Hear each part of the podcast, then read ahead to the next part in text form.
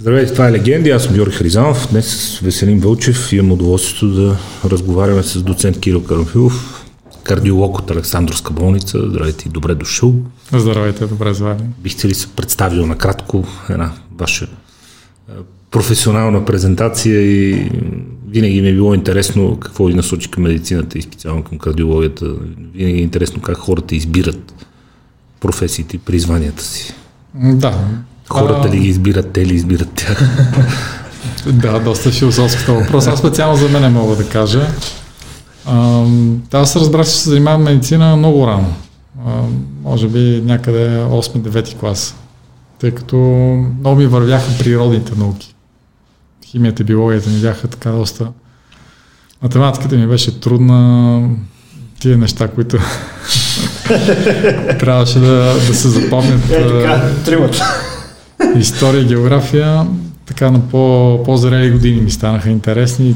Тогава разбрах очарованието, но тогава имах една учителка, която много ме запали по химията и беше много интересен и така начин на предаване имаше. И се запалих. Аз а, съм завършил езикова гимназия, не съм завършил природо-математическа, както повечето от колегите. Но все пак интересът беше отдавна и ходих по олимпиади, състезавахме си. И съвсем логично стана ясно, че ще кандидатствам медицина, тъй като майка ми е лекар, тя така е имала професионален път с много, много така ясноти по отношение на лишенията и това какво може да предложи медицината, направи всичко възможно да не кандидатствам, но така ли иначе се стигна до там. А, за кардиологията също рано се ориентирах. А, всъщност първи курс се отдадах много сериозно на учене, тъй като считах, че това е важно за базата. Базата трябва да е на всеки лекар добра и ти там учиш предклинични неща, т.е. учиш химия, биология, биофизика, анатомия, много фундаменталните неща. И втори курс реших, че теоретичната подготовка е важна, но е хубаво да започне има малко по-практическа насоченост. И тогава започнах да по много случайен начин започнах да работя в Света Екатерина, това е Чирковата клиника.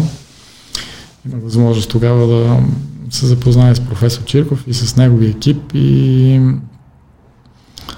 тогава разбрах, че да, започнах в операционната. Знаете, че всеки да. студент има мечта да е хирург. В операционната видях много неща, но една вечер се случи да транспортирам пациента от операционната в катетеризационната зала. И когато влязох в катетеризационната зала, там където се правят интервенциите, които правя сега всеки ден, тогава го усетих. Тогава разбрах, че това е нещо. Това ще. Това, това ще и от този момент, края на втори курс до 6 години и половина изследването, съм преследвал тази твоя, своя цел. Беше доста трудно на времето, тъй като България имаше много малко инвазивни кардиолози. Когато завърши 2002 бяха 40-50 човека. И сертифицираните работещи бяха... Школата и опита ли няма в тези мащаби? Сега е доста по-различно. Сега е но така че аз съм благодарен на всички мои учители, които на времето при доста от тях съм минал, така, взел съм това, което ми харесва, видял съм това, което не ми харесва и моето нещо. И така, трудно беше тогава. Тогава тези хора, които работеха тази професия, пак казвам, бяха малко, нямаше толкова много голям брой процедури. Трябваше, аз давах и дежурства в реанимация, докато работех. Това са 16-12 часови дежурства. Успорно с студентството. Практически можеше да че живея там. Но това беше много полезно, тъй като в момента, в който завърших, вече не се притеснях от пациента, от контакта, от спешните състояния, което е едно от най-притеснителните неща, човек като завърши и вече има реална отговорност. И това позволява вече тази по-голяма увереност да набираш за по-кратко време по-голям опит. И така, накратко това е. И аз се радвам, тъй като има много сюжетни линии, които може да поеме човек, опитвайки се да направи кариера. Но това, което му каза сърцето и това, което предоставя живота като ситуации е най-добрият вариант, може би. Да, те казват, че това е големия късмет, може би голямото може, не да откриеш какво си добър, кое е твоето нещо. Да, но то, това е твоето нещо, пак казвам, ти можеш с много усилия да го постигнеш. Тоест, ако решиш, че си за нещо, а не си за него, пак може да положиш много усилия да станеш. Не, не е невъзможно. Трябва да се гледа по този начин, но така че да, мога да кажа, че имах късмет така да го усета, да разбера и всъщност да разбера, че това нещо ми се отдава и помагам на хората. С какво, какво обхваща кардиологията като дял от медицината и после ще поговорим и за вашата да. хирургическа специалност, инвазивната хирургия. Кардиологията се занимава само с сърцето, с цялата кръвоносна система, с процесите, с биохимията на кръвта, с кое? Да. А, кардиологията до преди 10 години беше под специалност на вътрешните болести. За мен вътрешните болести са короната в медицината, тъй като това са, казват на латински, който добре диагностицира, добре лекува. И специалистите по вътрешни болести са хората, които диагностицират заболяванията на вътрешните органи. И преди години имаше система с, тя, с широка и тясна специализация. Тоест, за да стигнеш до кардиология, трябва да имаш модул от 5 години, да минеш през всичките дялове. Да, гастроентерология, болести на храносмятен система, ендокринология на хормоните, алергология, спешна медицина, всичките неща, за да имаш една широка база, след което вече да се фокусираш тясно. И аз съм от последните мухикани с такава специалност, тъй като имаше 4 нулеви години по времето, когато завърших за зачисляване на специалност, тогава нямаше специализации. Аз успях, може би, на първата вълна да се зачисля за вътрешни болести. Мина го беше доста тежко, тъй като ходиш в различни клиники и виждаш много различни неща от тия, които ти споделих, че в света Екатерина бях видял. И това помага за комплексната оценка, тъй като когато се случи човек да падне на улицата и ти нямаш всичките неща, които имаш в болницата, трябва да можеш да се оправиш по някакъв начин, да мислиш в по-широк аспект. И това беше полезно за много от моите колеги сега, които изпитваме, било пълна загуба на време, тъй като те искат да работят тази част на медицината много дълбоко, но аз мисля, че широкия поглед никога не е излишен, защото в по- по-голяма дълбочина може да разбереш съобхватността на проблема. Те органите и системите в човешко тяло... Какво е причинило проблема, да? Да, те са свързани. Едно да. нещо води до друго, даваш три лекарства, едното действа едното на човек, той е професор Чирков, за съжаление си тръгна скоро, но имаше много важни прозрения и някои от тях така са останали в главата ми и всеки ден се сещам. И едно от тях беше, човек му е сен от какво ще умре. Тоест дали ще умре от сърце или от черен дроп или от нещо друго, така че ние трябва да направим така, че лекувайки едното, да не влушиме да другото. Да не увредиме другото. И така, така че това беше полезно. Всъщност кардиологът се занимава с а, тези болести, които са свързани с сърцето в по-широк аспект и големите съдове на сърцето. А, кардиологията е много тясно свързана. Тя във вътрешната медицина, тъй като кръвоносната система е свързва всички органи и системи, е свързана най-тясно с ендокринологията, т.е. с болестите на диабета, щитовидната жлеза, свързани с а, голяма степен с белия дроб, с бъбреците и с всички останали части на вътрешните болести, но така или иначе основните неща са свързани с проблеми с сърцето и големите съдове.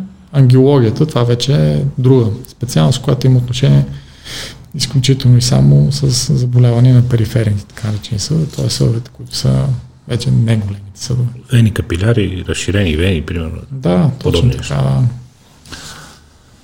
Инвазивната кардиология какво представлява като а, интервенция, като операция, като хирургическа дисциплина или как е правилно да се нарече? Е, това беше едно от нещата, които много ми допадна, когато влязох в тази зала, защото м- има една максима, че а, интернист или човека, специалиста по вътрешни болести, всичко знае, но нищо не може. Хирурга всичко може, но нищо не знае. А патоанатома всичко знае, всичко може, но вече е късно.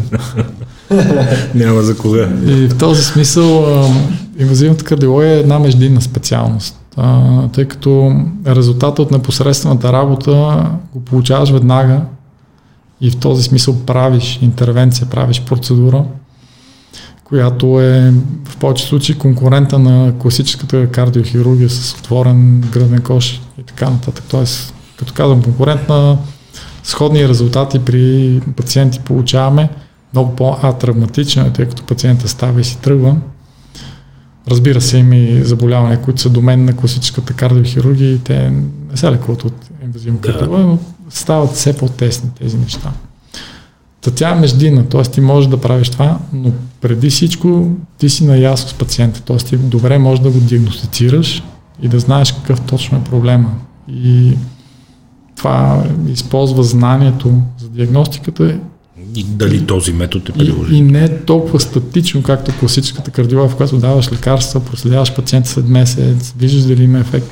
Тоест тя е хем дълбочина, хем е динамична. И това, това много ме привлече и, това, и до сега изпитвам удоволствие от това, което правя.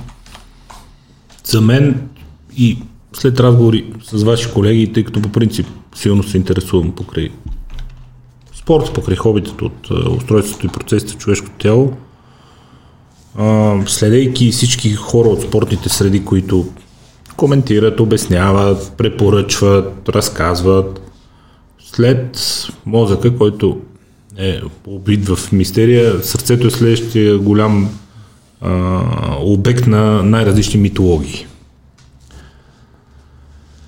Тежките натоварвания водят до спортно сърце, каквото и да значи, това ще си отдебелите стените, ще му се увеличи размера. Ама ако пък въобще не се натоварвате, също е проблем, защото пък еди какво си, нали сега. Колко да се натоварваме, колко да не се натоварваме, вреден ли е спорта, вредни ли са големите натоварвания, какво се случва с сърдечния мускул при сериозни натоварвания, какво се случва при кардио натоварвания и при друг тип, когато за кратък период от време трябва да има мощно изпомпване на кръв и защо много митове, много легенди. Нека започнем от това, какво представлява. А, първо, как и поради какви причини се оголемява сърдечни мускули и проблем ли е това? Защото в крайна сметка е мускул, общо взето като всеки друг или не.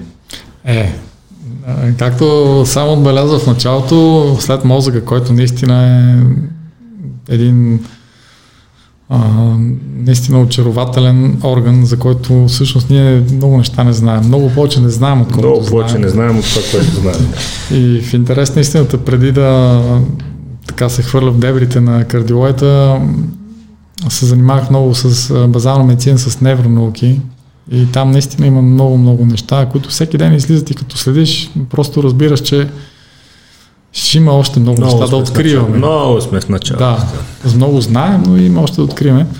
Но да, сърдечен мускул е различен. Той е, е уникален орган не само поради това, че е първият орган, който започва да функционира още преди да се родим и никога не спира. Тоест той спира, когато ние загинем. Така че в този смисъл не е като останете мускули, той е орган, който никога не спира. И мускул, който винаги работим. Има много специфика, която го различава от другите мускули.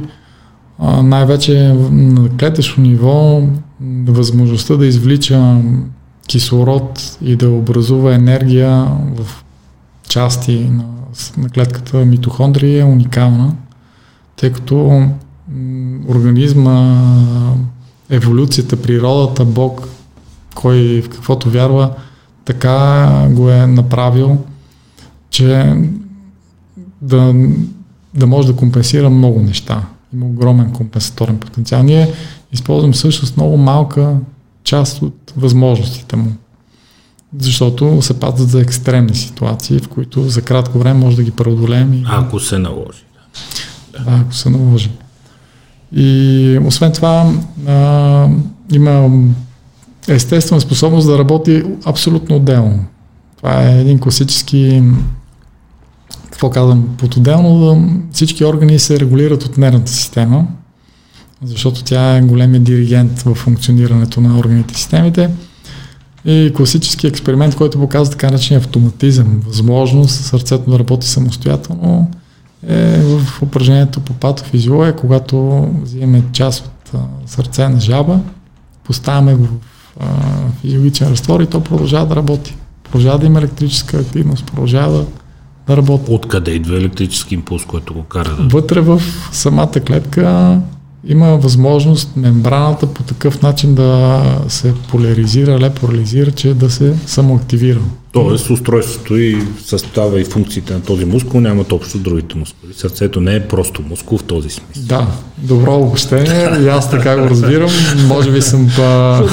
А, то е мускул като мускул, нали? Тренираш го, расте, не го тренираш, свива се. Да, в този смисъл е така, може би съм пристрастен, но така не че така, такива субективните факти. А, и има много уникални неща. Включително преди време четох за а, трансплантирани пациенти, които а, съответно най-често това са донори, които са след катастрофи. Това са, за да е едно сърце годно да бъде трансплантирано, то трябва да говоря на редица условия, да е здраво, да няма проблеми, да млад човек, така, така, така. И обикновено това са здрави сърце, които като се трансплантират на хора, които са били болни и четох, че има няколко случая за примерно той, който в момента се сещаме, за човек, който е пълен въздържател и никога не е пил алкохол и след трансплантация събужда се, минават някой и казва, искам да изпия една бира. А умирам да изпия една бира. а, това е била отличителна характеристика на донора. При нас информация. Има, има някакви неща, които ние все още не знаем, но а, съвременната кардиология е изключително добре толкова на донора само бирата му е глукоз. има, има, е има някакви такива случаи. Какви неща мога да отнаква. Ай, не мога да се отървеш, си вече защита. Но да, това е интересно и любопитен факт, който показва, че има неща, които ние все още не знаем. Но така, че съвременната кардиология е много напреднала и лекарствата, които използваме са толкова високо технологични, че един от а, така, моите колеги има по-възрастните, по-опитните, който следи доста по-давно от мен нещата и е в бранша давна, казва, че толкова напреднало, че ние вече нямаме нужда да измисляме нови лекарства за лечение на сърцето, т.е. толкова са подобрено, подобрено лечение. Проблема в лечението на сърдечните заболявания е по-скоро една стъпка преди това в превенция. Тъй като стигнем ли до едни определени състояния и заболявания, тогава много малко може да направим. Тоест, ако ги хванем на време, има много богат арсенал от средства, лекарства, манипулации, които да преодолеят и да ни дадат добро сърдечно здраве. Как човек поддържа сърцето си здраво? Нали? За бъбреците е ясно, пиеш много вода, внимаваш тежките храни. А, Добре, дрова, черния дроб, нали, пази се от химични всякакви влияния, препарати, тежък алкохол и пак мазни тежки храни. Има общо взето ясни къси рецептурници, житейски такива ежедневни, които човек, ако ги спазва, е спокоен, че отделните системи и органи mm-hmm. са общо взето предпазени от начина му на живот. Генетичното си генетично. Какво правим по отношение на превенцията на сърцето, защото тук е онази чудесия, която аз пак казвам, много исках точно вас да питам. Тренери много, не тренери много. Движи се много, не се движи. Ако много се движи, ще се оголеми, ако не се, нали, смисъл. А, да, ще отговори този въпрос, защото е наистина много е важен за хората, които ни слушат и ни гледат. Чисто практически да знаят какво е хубаво да, да правят и да направят. Сърдечно здраве всъщност абсолютно се отъждествява с а, здравето, с здравословния начин на живот в цялостен аспект. Това означава да се движим, т.е. да има активен начин на живот. Задължително съветваме пациентите и хората въобще да се разхождат 4-5 км на ден или 30-35 минути средно към високо по интензитет физическо натоварване. Храненето е изключително важно, то трябва да е пълноценно, с наличие на голямо количество фибри, това са плодове, зеленчуци, ядки, има в момента сега голям, големи проучвания, които показват всъщност кои храни са важни, какъв трябва да е състава на мазнините, какъв трябва да е състава на ненаситените, да се избягват наситените. Тоест, имаме вече точни разписания, които идват от големи епидемиологични проучвания. Тоест взимат 200 000 души за 30 години, които се хранят така и съответните 230 200 000, които се хранят по различен начин.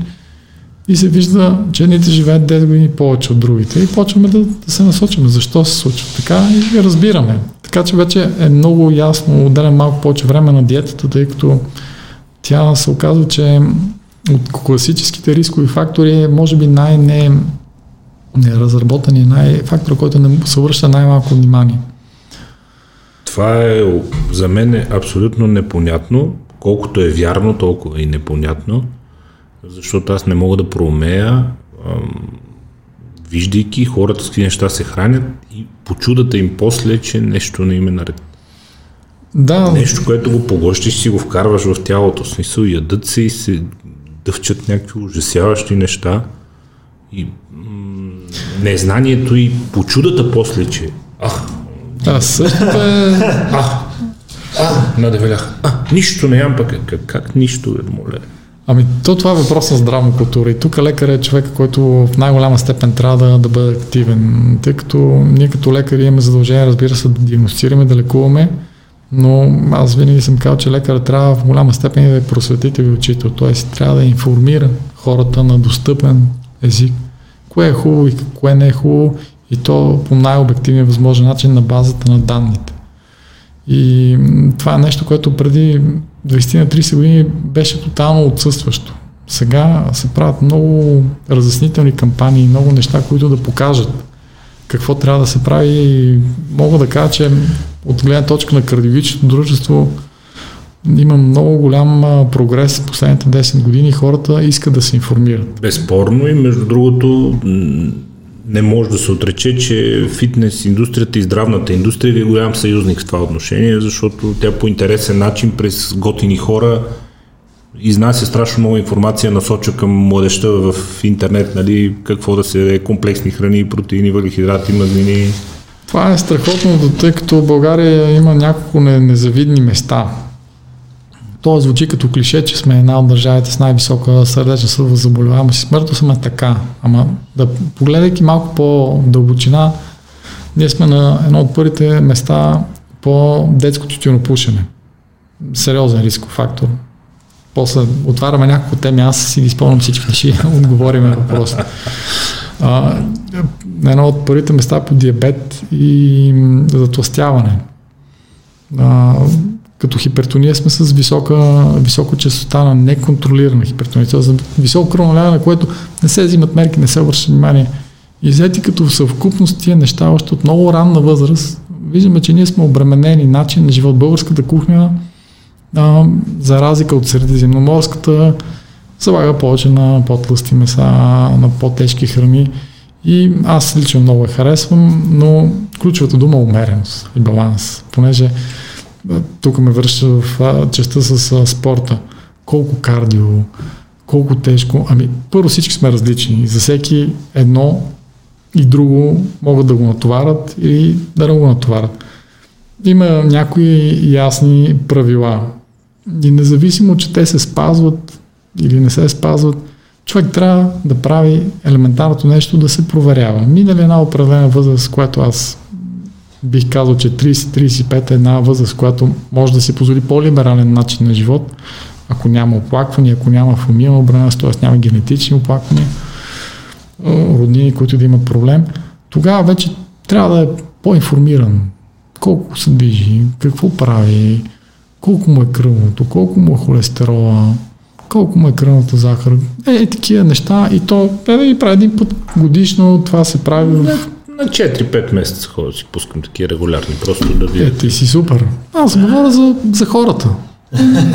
Една, един, това, това би трябвало... По път ходя притеснение, защото ние се разкъртваме от някакви тренировъчни щуроти и искам да видя нали, дали да си сигурен. Е и, и, това, и това е причина. Тази, тази предпазливост бих я нарекал е, е стои в основата на много позитивни неща. По-добрият вариант е човек да е по-предпазлив, отколкото да е по-неглижиращ. Та, когато даден човек се занимава с някакъв спорт, нормално е, когато натоварването е по-голямо, да има задебеляване на сърцето. Но вече има много добри ехо, на лявата камера говорят. Е ли Тъй, това проблем? Да, ще кажа. А, както всеки мускул, който се тренира, така и сърдечен мускул, той също, когато има по-голямо количество работа, която трябва да бъде свършена, трябва да е по-дебел, за да може да издържи. Но има критерии, които показват дали това задебеляване, те са ехографски. Дали това заболяване е свързано с намаляване на разтегливостта на камерата. Тъй като колкото по-дебела е тя, толкова по-трудно се разтяга, толкова по-малко количество кръв може да побере. И в даден момент се стига до ситуация, в която лявата камера не може да побеле количество кръв, тя остава в белия дроп и почват симптомите. Да. Така че, а, когато човек тренира интензивно, се правят редовни прегледи. Пак казвам, не повече един път годишно и ние добиваме идея дали това за този конкретен човек, тъй като общите режими one size fits all, те не работят в медицината, дали тези усилия, дали този начин на живот, хранене, напрежение, спане и така нататък са окей okay за него. И по този начин ние сме спокойни, че хем вършим това, което ни се прави, хем всичко ни е наред и нещата върват. Но за съжаление, 1% от случаите е това. Е, много е малък процент на хората, които се... Това, е, това не, е, не е проблем. И аз съм много искам тия кампании да стига до по-голям брой хора. Защото информирания избор е нещо, което е голямо значение. Когато човек избира на базата на липса на факти, не е окей. Okay. Но когато човек знае какво ще му се случи и продължава да пуши, това е информиран избор. Той знае, вижда. Аз тук сигурно пушачите много ще ме оплюят, но съм изключително доволен от тия неща, които ужасите, които са снимките по цигарите. Аз мисля, че това е нещо, което за хроничните пушачи може би не, но за хората, които така от ранна възраст тръгват да, да използват цигари, има респектиращ ефект. Аз съм павкач, не съм пушач, от време на време обичам павкач. пуричка, поредка, нещо, но не гълтам дима, нямам а, никотинова зависимост, така смисъл мога примерно един месец да не пипам, една година да не пипам. Не, не съм президент към никотини, не гълтам дима. Не ми харесва да гълтам дима. Знам, че си уреждам добро. Дразни ме, плюс това от пура дим не мога да го глътнеш така или че, защото ще припаднеш моментално. Да. А, харесва ми миризмата на тютюн, харесва ми пушека, има нещо успокояващо в цялата история. Никотин но не гълтам дима, но не гълтам дима. Успокоява. А... Ето, през люнката пак влиза някакъв сериозно, да, да, сериозно да. количество, но не се усещам зарибен, дали. А, Вредата от тютюнопушенето е в много, много, много аспекти. Аз няма да се спирам. Шанса за рак на бели дроп. Това, което за сърдечно-съдовата система прави е, че увеличава хроничното възпаление в организма.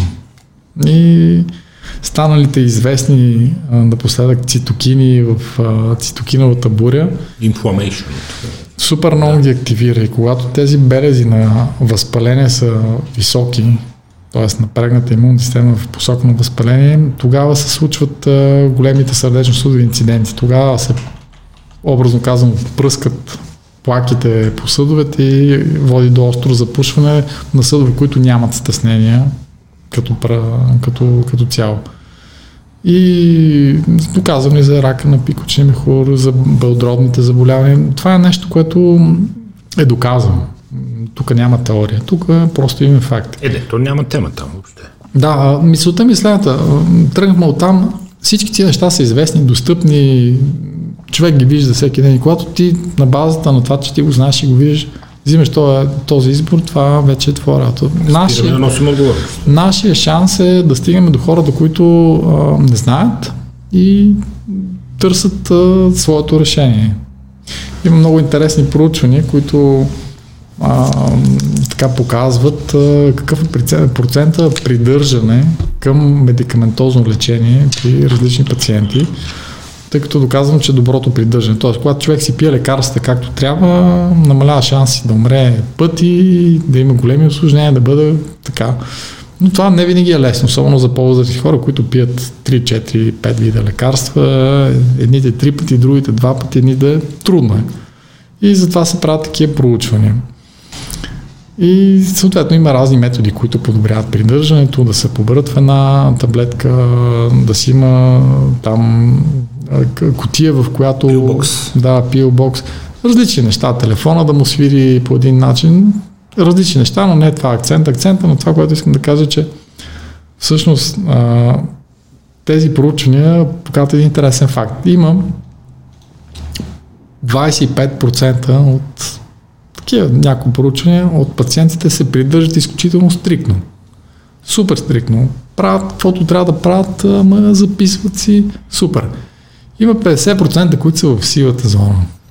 Со-со. Само е трудно, да. сега е добре, след това не е добре, след това но и, и 25%, които каквото и да му кажеш, той ще направи това, което реши.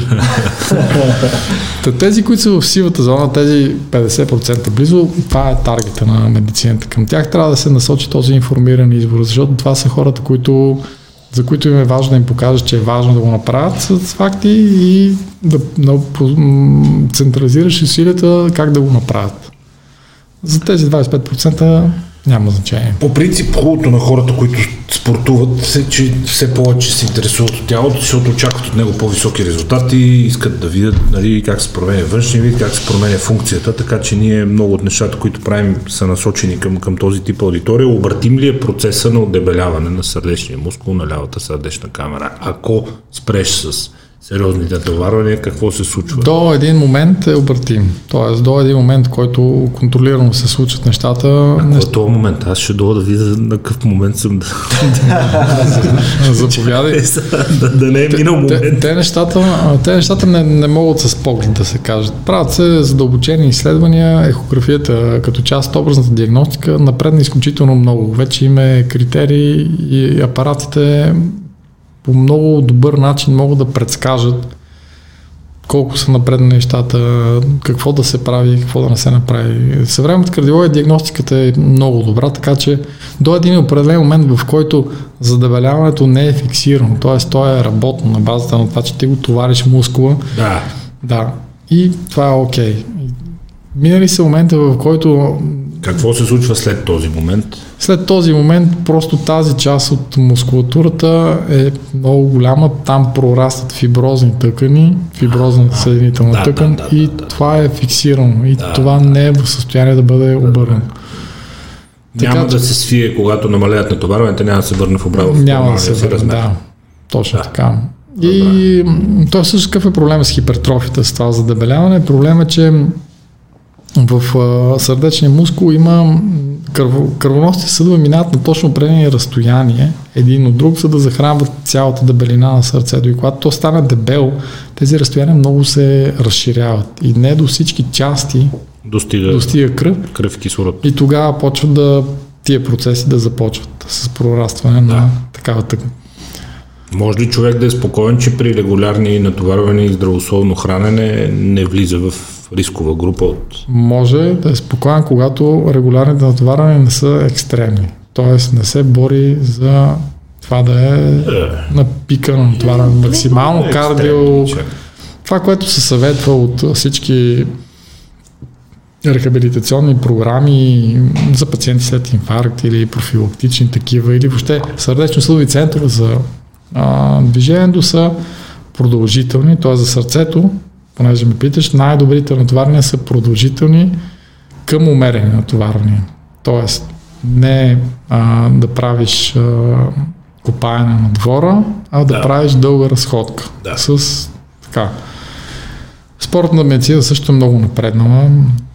Беше прав в това, че а, фитнес инструктор и индустрията за, за добавки е, спорт, фитнес, част. уелнес, да. правословната индустрията, тя, здравето тя, тя много ни тя помага. Е важен съюзник, защото по смилаем начин поднася информация. Точно така.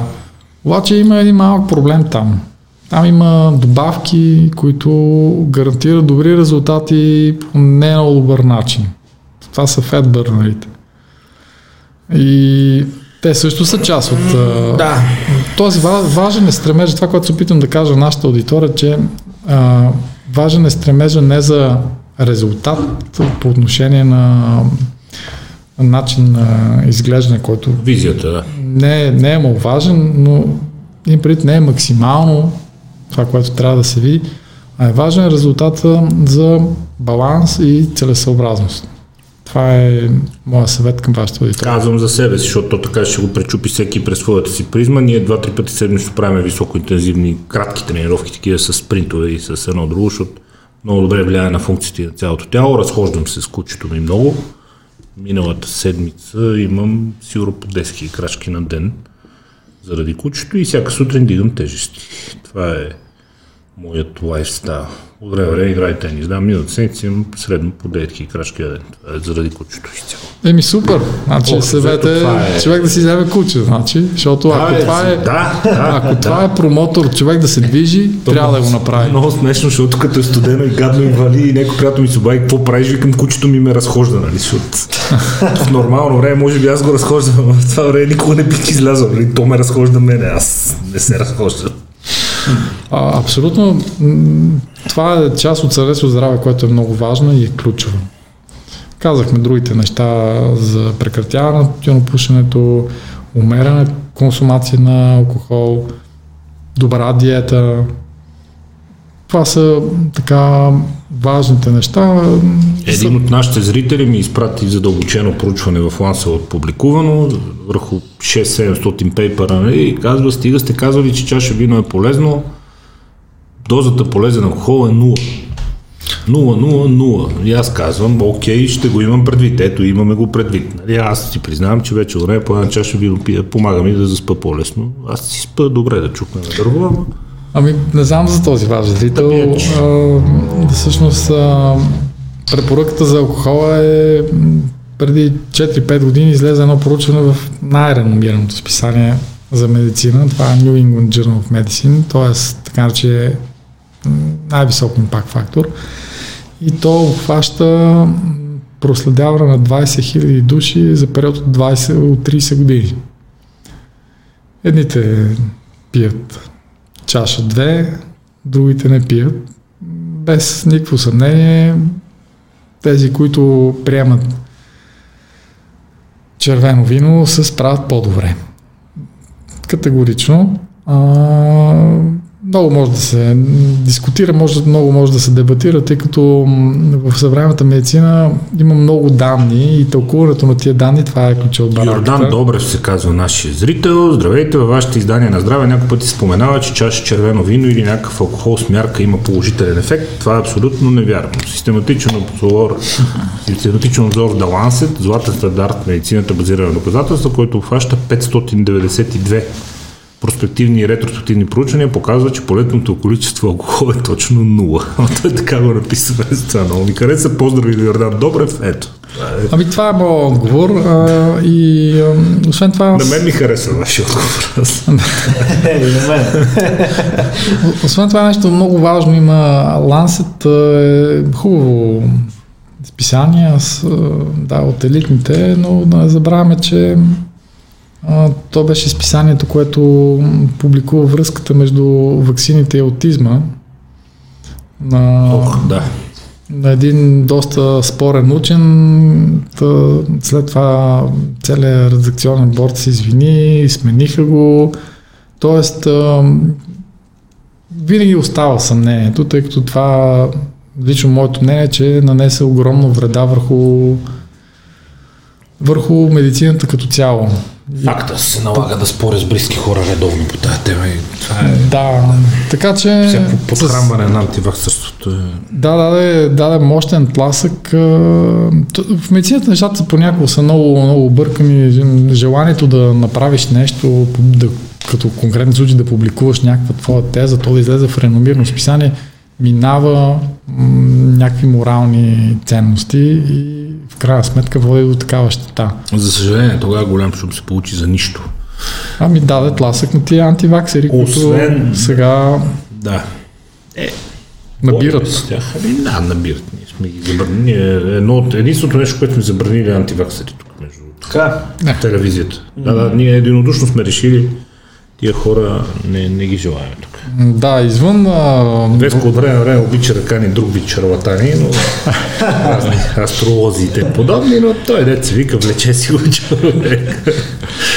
Всъщност, извън темата за короната, аз винаги съм го казвал, че иммунизационен календар в България е едно от най-големите достижения на здравната система. Така добре разписани, структурирани, пълноценни, от рано, от раждането има много малко държави направени и това е нещо, с което трябва да се гордеем.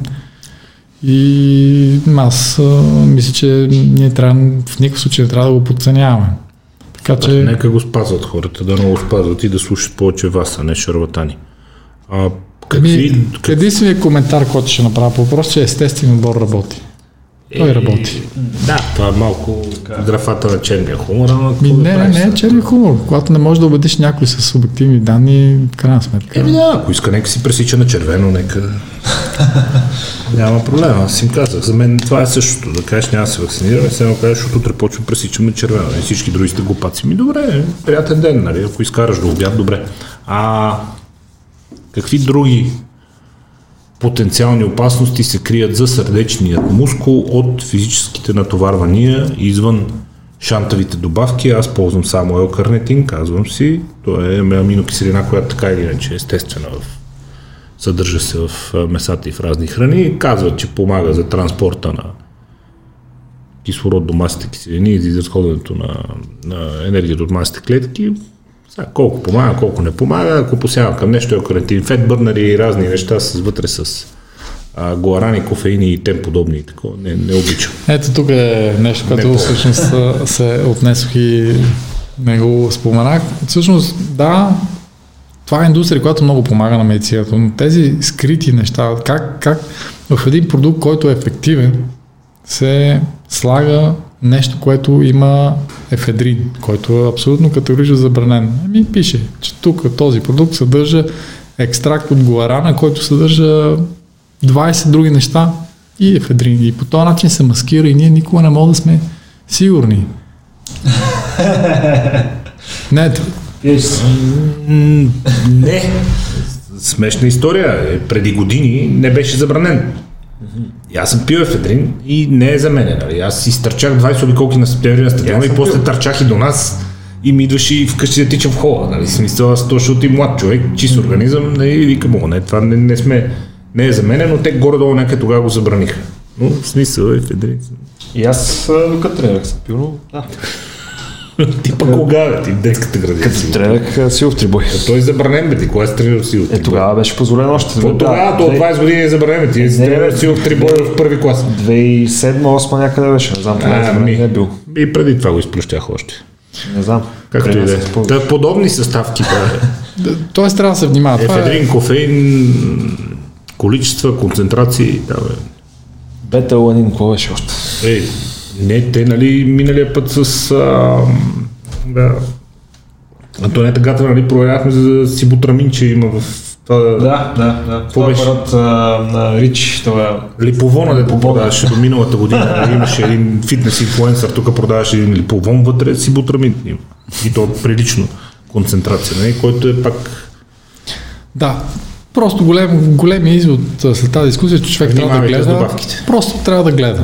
Трябва да гледа и да има една идея критично мислене. За, за продукти, които са доказани, за продукти, които използват важни хора, които следват, защото знам, че хората, които се занимават с фитнес, следват някои хора, които така са авторитетни. Да, за основната лампа, която трябва да свети на един човек е когато има бърз резултат от нещо. Няма в живота такъв вариант. Малко усилие бърз резултат. А, окей. А, системните тежки натоварвания ясно водят до увеличаване на дебелината на, на удебеляване на сърдечни мускул на лявата камера, други рискове за сърцето от спорт. А... Добавките, ясно, нали? Внимавайте с всичко, което съдържа а, силно възбуждащи организма вещества и не търсете бърз ефект през такива препарати. Да, точно така. Ми, okay. Така както го казваш, виж спорт е добро. Това е добро. Значи, то е нещо добро, просто не трябва да минаваш границата на прекомерното. Природата не търпи никакви екстремни неща, нито екстремен, продължителен, тежък спорт, нито липса на а, такъв. Така че всеки трябва да намери своя баланс. Има ли спорт, който не е добре дошъл, защото за мен е всяко движение е добре дошло. Дали човек дига тежести или се разхожда в парка, нали, щом се чувства добре, Точно всяко така, движение аз... е по-добро от нищо. Точно, това е, да.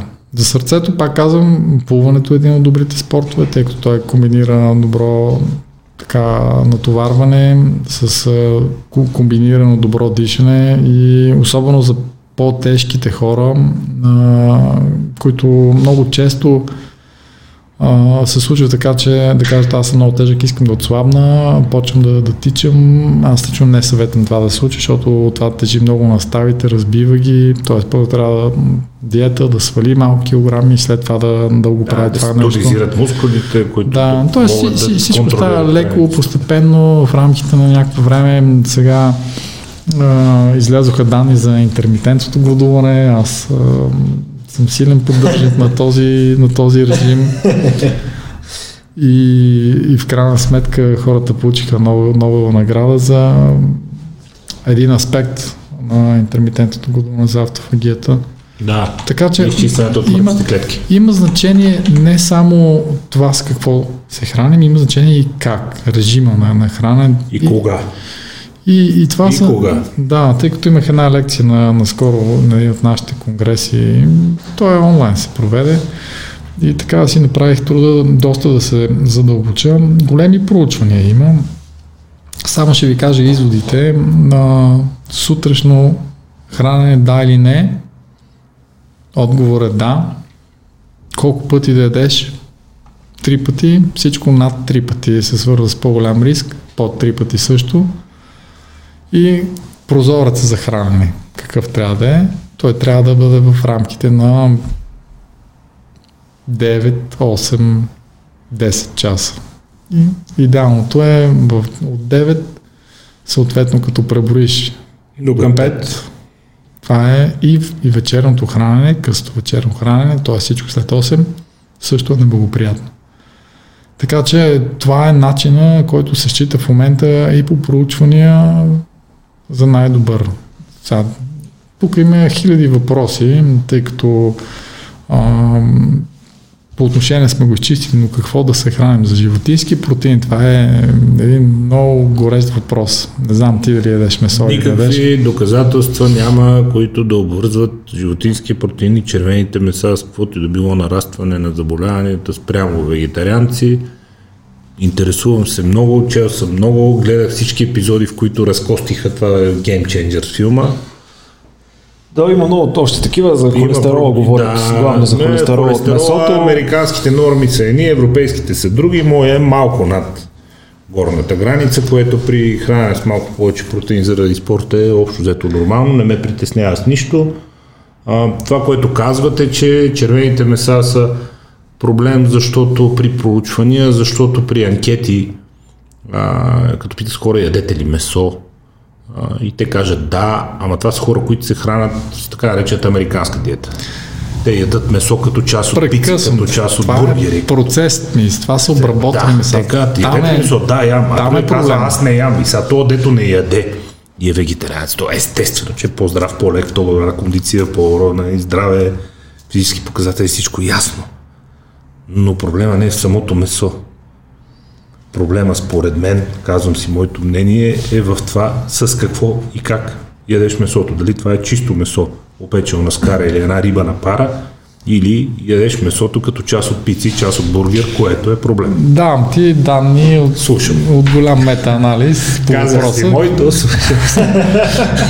Сега, какво, какво означава мета-анализ? Не знам дали а, за аудиторията е ясно. Това са обединения на няколко проучвания, които сравняват сравними пациенти, т.е. обединяват а, от 5 проучвания, 40 годишни мъже, които имат едикви си стоености и по този начин увеличават бройката за по-голяма достоверност на резултата. Колко да. по-голямо числото. И ти давам данни сега от а, такъв метаанализ. И те какво казват? Вегетарианците са супер.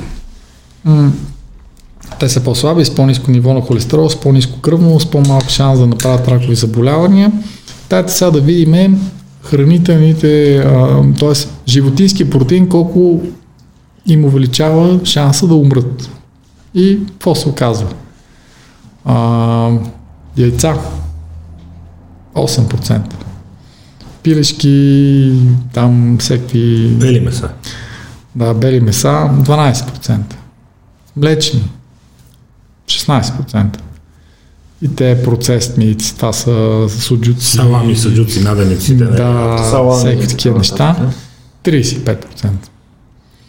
И много интересен анализ. Чето го. Дълбочина действително е така.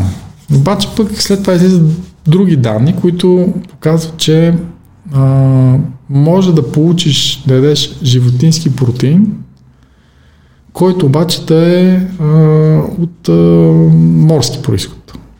И ти казват, сега по три параметра ще ги сравняваме. Сърдечна съдова смъртност, ракови заболявания, смъртност от ракови и обща заболеваемост. И също този междинен вариант, в който а, човек а, яде риба, умерено млечни, т.е. като цяло ги избягва умерено консумация на яйца, той получава хубав протеин, който го засища, който е добър за протеина на мускулите, да, като блокчета. Комплексни мазнини, за, масни да, киселини. Точно така, точно така мазнините, заедно с селен, йод и още 50 неща. Ядките са много важен енергиен източник на, на протеин. И се оказва, че в трите показателя, така наречения песко медитеранео, т.е. тази средиземноморска диета, да. която е свързана с... Пескатерия не е рибояд, нали? Да, да, е от песка, от да, риба, но, да. но комбинацията от средиземноморския стил с голямо... Много количество... имена станахте, хората затова се объркват. Нали? Ами не, също тя... Пескатерианци са рибо, рибояди. Да. И, и така, и по трите показателя този режим бие всички останали. А, и вегетарианството. И вегетарианството. Да. Защо? За вегетарианството проблема е следния. Ти не можеш да набавиш не само протеин адекватен, не можеш да... Говоря за, за веганство. Е, минерали, витамини от групата Точно Б, така. желязо. Не можеш да набавиш... И, и веганите наистина трябва в една голяма държава като Штатите това не е някакъв голям проблем, където влизаш в един магазин тип била и там... Рязко ги отличава от тълпата там и рязко ги вкарва в здравето и в нормата. Друга ми мисълта. Имаш голямо разнообразие. Мога да си поръчаш спирулина, 67 да. вида. Нямаш проблем. Тук е много по-трудно да се Ама и те реват, че в Whole Foods е зверски скъпо там. Еми, скъпо. Ще шегуват редовно с Whole Foods. Въпреки, че уж храната там е ефтина, въпреки това пак е, е ефтина. Това се майтапът, нали, че една марулка струва долар, че в Foods е 20 долара и те го сравняват все по, нали, че повече също. Е, Почват вече има контрареакция срещу Whole Foods, нали, защото те действително са и супер нещата вътре, ама са си цифра. А Whole Foods, откакто мисля, че Амазон ги купи, малко попараха цените, но, но да, Whole Foods са наистина добър стандарт и първи от магазините, който показва как може да бъде. И да, насякъде всеки си прави сметката какво пазарува. Ме аз лично там като хода много обичам готените им неща, защото знам, че са направени с неща от, да. от, от органичната им част и са направени добре. Факт е, че е скъпо. Но за едно нещо човек може да даде за скъпа кола пари, а за това, което всеки ден вкарва в организма си, би следвало да, да му е още по-мило това, което прави. И това е част, според мен, от common sense на цялата ситуация.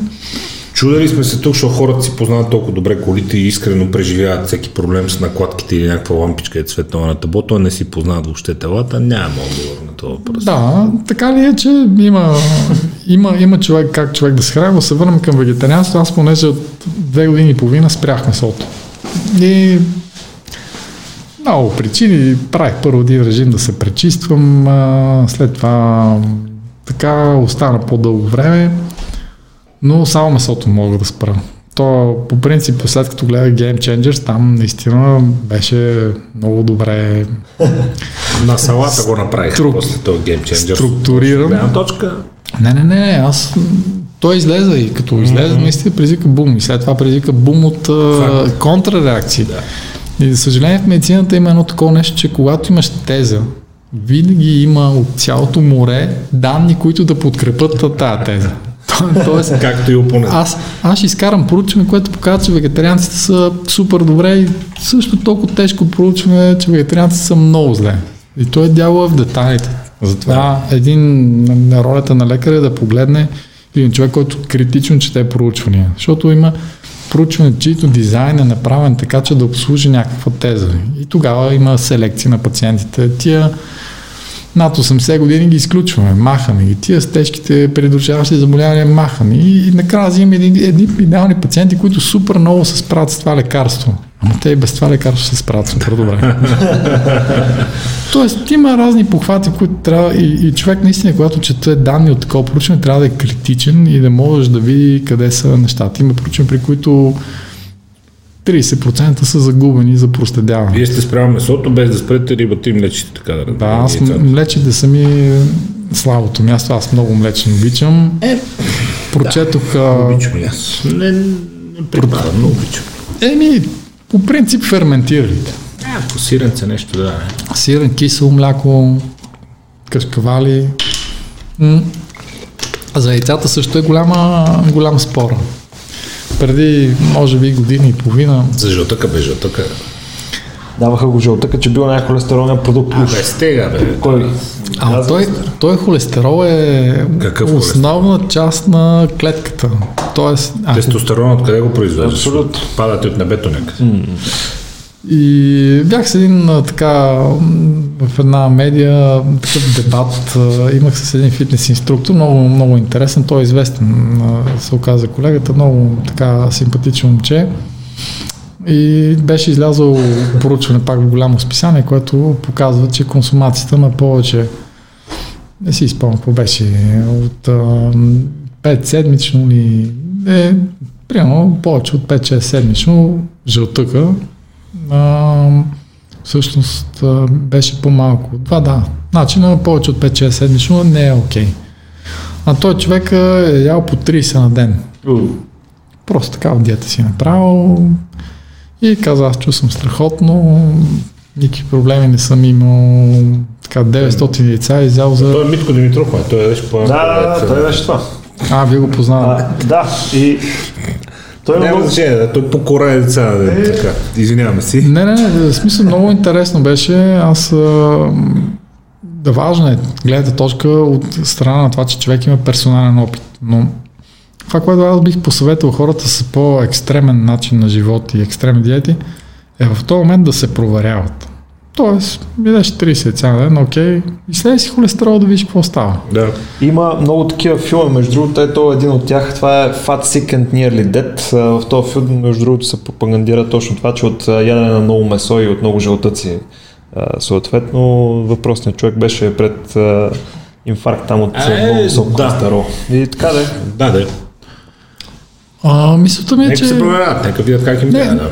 Тоест, ако за този персонален т.е. за този човек, този персонален експеримент или начин на живота е окей, няма нищо, няма нищо лошо. Не да го продължава, но просто да знае, обективно да знае, че е така.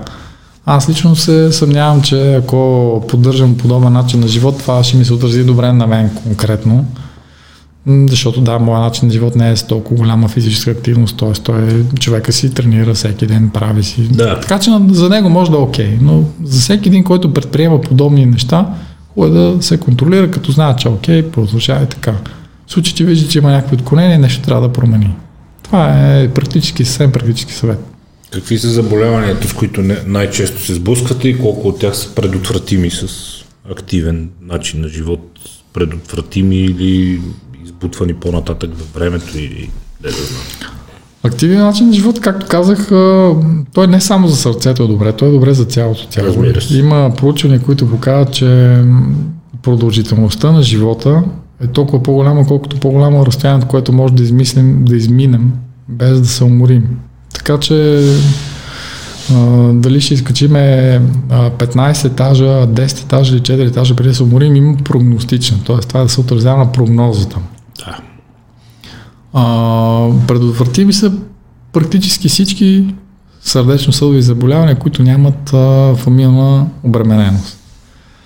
А, най-често, които са, ние се срещаме, това са пациентите с остри проблеми, с инфаркт, с остро запушване на съдовете. И това се случи, когато рисковите фактори, които работят неблагоприятно върху сърдечната система, са оставени да безконтролно да, да работят. Инфаркта представлява запушване на кръвоносен съд вътре в сърдечния Да, мускул. на кръвоносен съд, който кръвоснабдява мускула. И хипертонични кризи доста често се появяват те пък протичат с мозъчно-съдови инциденти, много често правят спазъм на, на съдовете, които кръсвят мозъка и правят инсулти.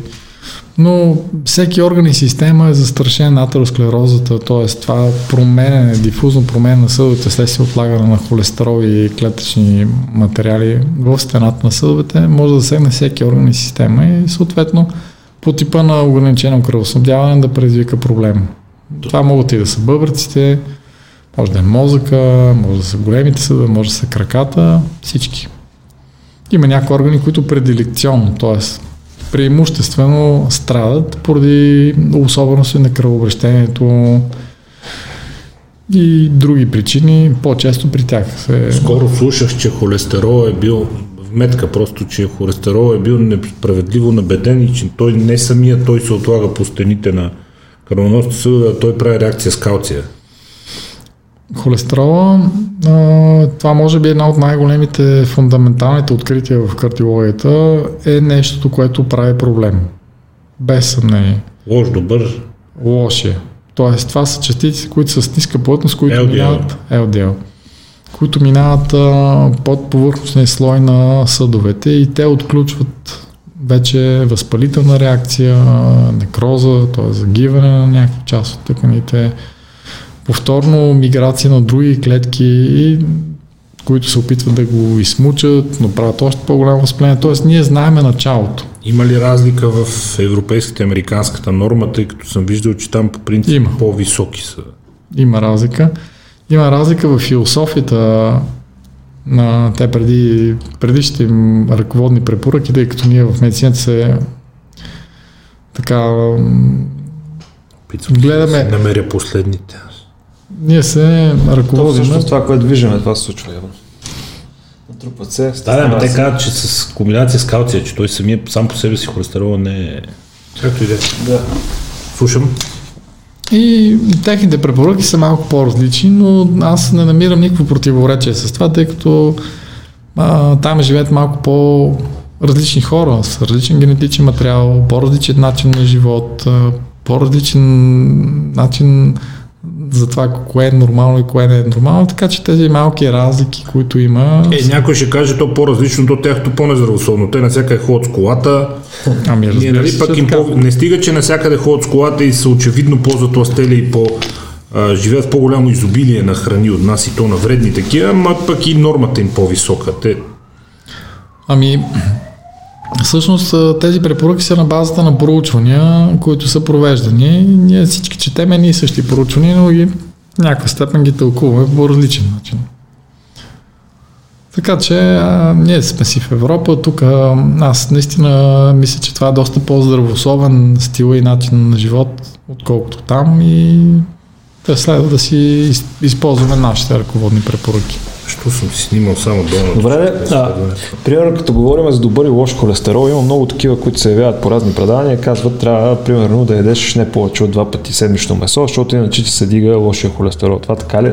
То, как, колко пъти седмично, колко пъти се натоварваш седмично, колко разход имаш Абсолютно. седмично, колко Това е. протеин ти трябва седмично на мускулите, за да се възстановят. И колко гориш? Колко гориш, да. Два пъти седмично по колко месо?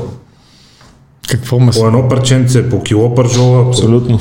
Много строго. А, да, два пъти И освен това, холестерола, той не е добър и лош. Той е холестерол един, а частиците, които го транспортират от организма, те вече са тези подфракции. И HDL, High Density Lipoproteins, това са такива части, които го взимат от съдовете и го вкарат в черния дроб. Те са, той е, добрият трябва да е висок, така наречен добрия. Лошия, който се отделя по съдовете, LDL, Не мога да намеря. А значи ли това, че веганите, между другото, има много от тях, които също са с а, висок холестерол? Той се произвежда в черния дроб, което е много Не е тежко. обвързано пряко с месото, това искам да кажа. И с а, всякакви такива продукти, които са тип... А... Да, има, има хора, които си имат а, естествени генетични особености, които свърз, са свързани с а, повишаване на синтеза на холестерол. Тоест, той може да Холестерол в организма по два начина се повишава. На базата на екзогенен, т.е. ако го ядеш повече неща, или ако го синтезираш повече в черен дроб. Така че има хора, които могат да грам да не ядат нищо, но да имат повишение. Генетично заложени да. високи нива. И те могат да имат високи стойности на холестерол и могат да умират от сърдечно-съдови заболявания, нищо, че са най... То, това е най-дървеното тогава, без значение какво ядеш, да. Когато. Има и, и от обратната посока, има и хора, които имат а, генетични проблеми с, а, а, с рецептора, който е свързан с деградацията на холестерол и те никога не страдат. ниско. Да, никога не, не, не страдат от сърдечни заболявания, но те са наистина мълци. Щастливци. Защо, защо последните години тъй като, окей, говорим си за превенция, ясно е какво е инфаркта и кои са най-рисковите фактори, които го причиняват, но да се върнем на, на устройството на сърдечния мускул и на отношението му към физическите натоварвания. Преди години човек на 35 беше стар за спорта. В течение на времето развива се спортната наука, развива се медицината, работата между двете, методическата подготовка, разполага се повече медицински данни, медицински изследвания за функция на човешки организми и отделните системи в него. И сега, изведнъж, 20, 30, 40 години по-късно, се намираме в ситуация, в която най-добрите ултрамаратонци са на по 45, 50, 55 години. А ултрамаратон е нещо ужасяващо за човешкото тяло. Просто... Тежко обезводняване, ужасяващи натоварвания за ставите, ужасяващи натоварвания за сърцето, обезводняване твое до сгъстяване на кръвта, оттам се дига пулса, защото тя по-трудно се движи, пък не стига кислород до мускулите. Още ужасни неща се случва човешкото тяло по отношение на ултрамаратон и изведнъж гледаш победителя, примерно 240 мили, 55 годишния Ричард Еди кой си ти викаш, чакай, как така? А, така? Как така? На, трудно ми е еднозначно да отговаря на въпроса. Бих могъл Това да... е тенденция, не. Да, да, бих могъл да кажа, че все пак достиженията на медицината, които ние имаме последните години и механизмите, които ние разбираме как се случат, по-доброто ни е разбиране за тези неща, водят до по-дълго време като експозиция времето на по-правилен начин на живот, на спорт, на възстановяване, на по-добра грижа за себе си и това няма как да не корелира. А, разбира се, в по-така глобален мащаб това би следвало да води до повишаване на продължителността на живота, която тенденция не я наблюдаваме, но може би е твърде рано. И... Не я наблюдаваме, казват за разди развиващите се страни, там където с страшни темпове нараства населението при много лоши хигиенични условия, при достъп до почти никаква медицина. Това са огромни части на Индия, почти цяла Африка, огромни части от Китай. Хората живеят при ужасяващи условия. Там мръсен въздух, а, допотопна медицина, гадни условия за живот, ефтина храна, гадна храна. А те са многото бройки, нали? Ние тук, Европа и Штатите, Именно, това вземих думите от устата, че да, това спортисти и ултрамаратонци, те се интересуват. Те са активни, знаят какво правят, какво се хранят, какво, всичко. Докато общата маса някакси не е толкова ангажирана към, към себе си, към здравето си, към това, което трябва да прави, така че това би могла да е потенциална причина. Продължителността на живота не нараства ли доста сериозно в Европа, богатите азиатски държави от типа на Япония, Южна Корея, Штатите и Канада? Ако го разделим на сектори, си мисля, че да, да. хубави неща се случват. Да. Между другото, щатите нещо в последните години да, не, не нараства там. Не, не. Там нещо не нараства. Не. Случайно. Що така? Ами... Медицината ни наред, всичко ни наред, куп.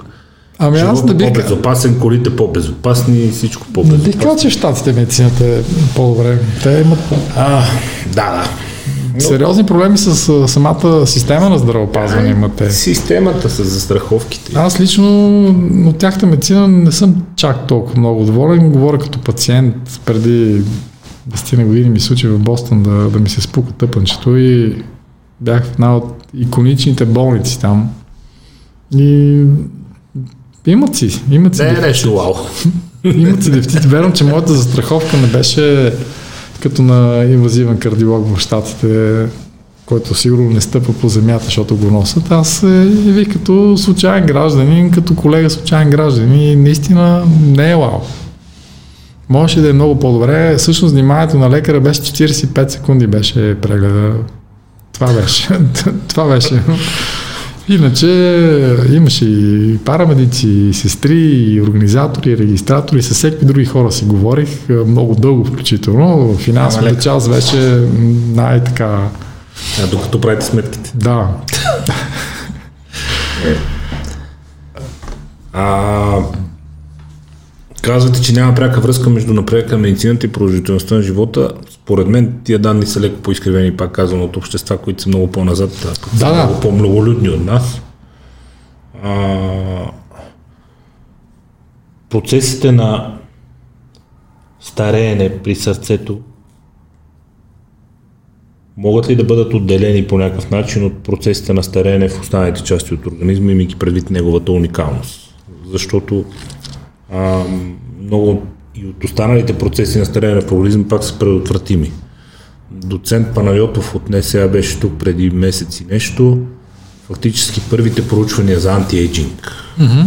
съвременния, тогава не се е казвал така, но са били 60-70 години тук в България правени от а, негов колега от НСА, професор, който е успял да се уреди, нали, да му дадат фокус група от възрастни хора, които да започват да тренират с тежести и а, хормонална среда, кръвно налягане, сърдечно система, плътност на костите моментално се подобрява, проставни болки изчезват, но той си е карал с тежко, с тежко да тренира. Ти 65 годишни човек го видиш прави мъртва тяга и клеква и това, но това е, било, това е било проучването и то дава началото фактически на връзката между да. определен тип движение и намаляването на процесите на стареене. Доказано е, например, че тренировките с тежести спират и могат и да възвърнат плътността на костите. Как стоят въпроси с сърцето? Да, сърцето няма много данни по този въпрос. А, напоследък много се говори за хибернацията като процес, който би могъл да забави старенето, тъй като има опити, т.е. не опити, има наблюдения в живата природа за хиберниращи организми които имат много по-висока продължителност на живота и на клетъчно ниво ще се случват нещата. Аз лично мисля, че много интересни неща излизат, въпреки че става корона така малко има стоп на медицината в всякакви други направления, освен вакциналното и в непосредственото лечение, но мисля, че те първа ще излизат интересни неща. Преди 10 на 15, не, 12 години бях в щатите на най-големия конгрес за инвазивна кардиология и бях те всяка година канат така keynote speaker. Лекция на някой много така изявен. Да. Хилари Клинтон съм гледал там, Арнолд Шварценегер. да. За Арнолд общо взето, но за Хилари съжалявам. Да. не, те, те интересни неща казват. Лекциите. Не, безспорно, без, лекции интересни, интересни. Но а, беше този Мичичи Како, той е футуролога, да. който тогава аз просто, дай сега изтръпвам просто като се сета, още тогава... Беше в България скоро. Пред, да, но това беше преди 12 години и той предвиждаше нещата, как лек, лекцията беше каква ще бъде медицината до бъдеще. И всичките неща, които той показа, тогава бяха вау, фантастични. 3D принтерите на човешки органи. Да. Със собствена тъкан правиш орган, това изглеждаше като science fiction. Вживяването на електроди в мозъка, които да движат бионичните ръце. Което се случи. А, хората, които им слагат изкуствени очи и виждат. И това, това беше нещо, което изглеждаше много отвлечено. Жил Верн, като е писал там кап, капитан да. Немо, нали, то е изглеждало все едно е кук. То виж как горе. Да. Това, това е да покажа, че има хора, които а, предвиждат, следят процесите и предвиждат какво може да стане и то с много... Не, неговия фронт беше по-голям. Той беше нещо от сорта на 30, 40, 50 години, а това се случи за 10 години. Тоест, напредък е много голям и ние много-много ще се развиваме. И аз прогнозирам, че няма да има лекари до 50-100 години. В смисъл? В смисъл ще има роботи. Ще има роботи, които ще вършат тази работа. Кой ще диагностицира? Ще има сложни алгоритми. Чип тялото. Вътрешен контрол. това- Не, не, аз нямам проблеми с тези неща. Между. Нещо, Ето, което за какво да сваля, имаш да. проблеми? Не, те 90% от хората си носят чип върху тялото и носят представено чип в тялото. Ти си сложиш смарт-вотч или гривна, която следи показателите. разбира се. То е. същото е, приятелю. Имам, имам много неща и много проекти, по които се работи, така че няма да е изненадващо да, да се увеличи скоро продължителността на живота много. А, Интересно ще бъде тук вече другата гледна точка за морално-етичната страна.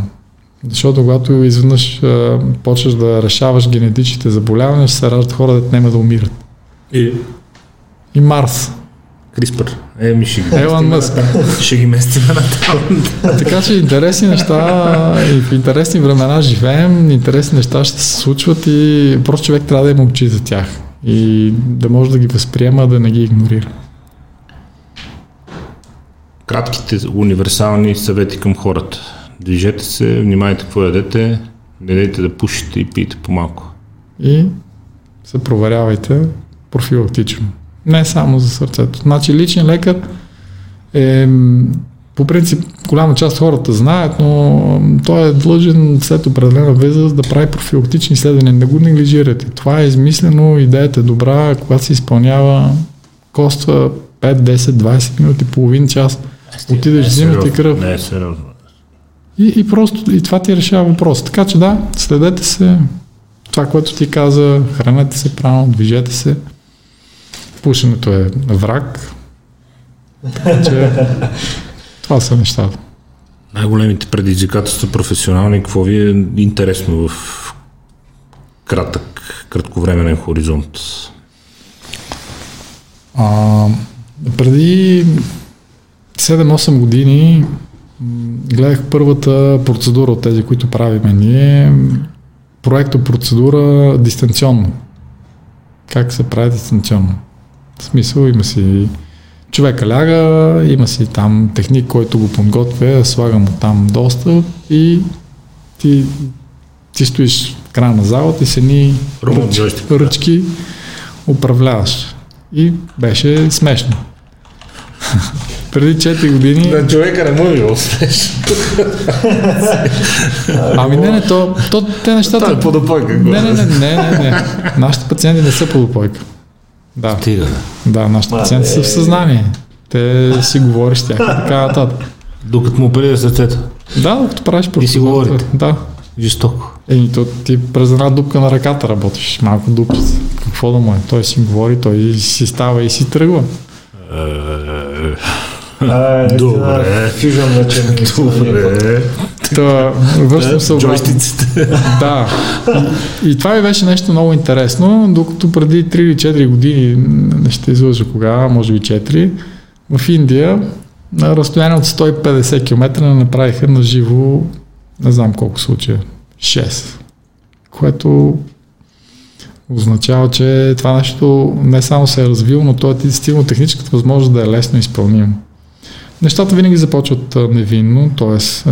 на човек сигурно не му е весело някой да е някъде другаде, но това се прави за райони, които са много рядко населени, много отдалечени. отдалечени. Да. Да. да. И всъщност това дава възможност на тези хора да ползват опита и експертизата на Е, да специалисти, качествена които... медицина някъде може- си в точно- джунглата. Да. Точно Супер. така. Супер. Така че това беше интересно, то се разви. Другото, което ми е интересно е областта на сърдечната недостатъчност, тъй като там сърдечна недостатъчност е крайна спирка в а, всички сърдечно-съдови заболявания, когато сърцето не е в състояние да извършва помпаната функция и да циркулира кръвта. И аз следа нещата, тъй като там а, от, дълго време, от дълги години с сърдечна трансплантация на клетки, на стволови клетки, много се работи. И година преди, и всяка година има такъв конгрес по сърдечна достатъчност, заедно с големи други. И аз след всяка година ходя на този конгрес и има една част, която показва прогреса в това нещо. И точно годината преди, конгра, преди короната беше в Атина и там изключително интересна сесия, които показаха, че са много напред нещата. Вече се знае какви точно клетки да се слагат, с какви растежни фактори да се третират. Начинът и спецификата вече е много, много ясен, което е много обещаващо. Защото, защото това са пациенти, които така или иначе загиват от това нещо. а имат една много добра възможност това нещо не само да се излекува, да се оправи. Тоест той да е като пълноценен човек. На стволовите клетки напоследък се приписват страшно много вълшебни свойства. Какъв е механизм, който ги вкарвате в сърдечни мускули, те го оздравяват? Защото а, на Запад, в Штатите, както сигурно знаете, в Латинска Америка, заради цената, заради по-добрата цена, много започнаха да се развиват терапии с стволови клетки по отношение на стави. Коленни стави, мениско хрущяли и така нататък. И още хубавото им е, че поправете ме ако греша, че могат да бъдат програмирани да се превърнат във всичко. Точно В случая и в сърдечен мускул. Всяка една клетка съдържа тези 46 хромозоми, които са уникални за всеки човек. Въпросът е, че от тия хромозоми се разпита само тази част, която е важна за клетката. Нали? Не е една и съща дали клетката ще е в окото, в кожата, в ногтите, в черния дроб. А стволовите клетки са, това са така наречените плурипотентни клетки, т.е. те могат да станат в всяка една в зависимост от специфичните а, химични съединения, които ги активират. Това са растежни фактори. Тоест има белтъчни молекули, които като се свържат с тази клетка и казват, да ти ще в... станеш... Ти ставаш око, ти ставаш да. нерв, ти ставаш кожа. Точно така. Да. И Голе... Много приятно звучи. Ами да, то приятно звучи при 15 години така приятно звучеше, само че експериментите бяха катастрофални. Ние въобще не знаехме нищо за биологията. Тия клетки, ама защо стават такива? Оказа, че всъщност големия прогрес в имунологията не позволи това нещо, защото имунолози са хората, които също на това клетъчно ниво имат много по-добро разбиране и сега вече ние сме... Разгадаха механизмите. Да, как голям... да програмирате в какво да се превърне. Да, в голяма степен това много подпомогна нещата. Иначе механизмите, които стволовите клетки влизат а, за сърцето, са три през артериалната система, т.е. с катетър, както впръскваме контраст в да. съдовете, впръскваме в тази зона, и част от тях се съдържат, закрепят, друга част си влизат циркулация, другия начин е през венозната система, т.е. по обратен път да ги вкараме и третия начин е локално, с една много тънка игла, да намериш място там, където е загинала сърдечната тъкан и с тази игла да инжектираш на това специфично място, тъй като това се прави, защото когато имаш загиване на част от тъканта, тази тъкан няма нужда от съдове.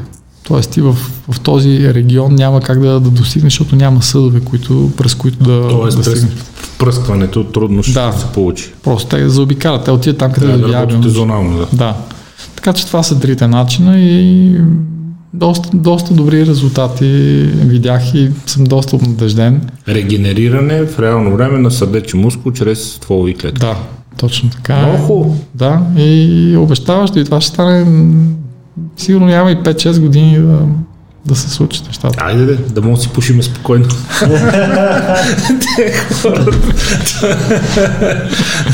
Аз не съм пушач, но да, черен хумор, да. да. Е, трябва да се разведри, да. Съгласен. Еми, освен да ви пожелаем още много успехи, дано нещата, които ви интересуват и ви предизвикват професионално, да започват да се случват и да се осъществяват в по, по-бърза и по-бърза чистота, защото вие сам казахте хоризонт 50 години поставен от световно известен учен, пък то се случи за 10. Да, да, аз, аз съм оптимистично настроен, просто трябва да, докато не се случат всички тия неща, да, как да кажа, да, да живеем добре, за да може да изчакаме този прогрес. Живейте добре по принцип, съветвайте се специалисти, обръщайте се към специалисти, не обръщайте внимание на шарлатани, интересувайте се от така наречена традиционна медицина и а, бъдете активни, гледайте си се, защото нямате друго тяло, нямате резервно тяло. От време на време да има резервни клетки, има още време, докато овладеем напълно този механизъм, но и след това пак се пазете. Доцент Кирил Карамфилов, много благодаря за отделеното време. Благодаря за. Labi, sevišķi.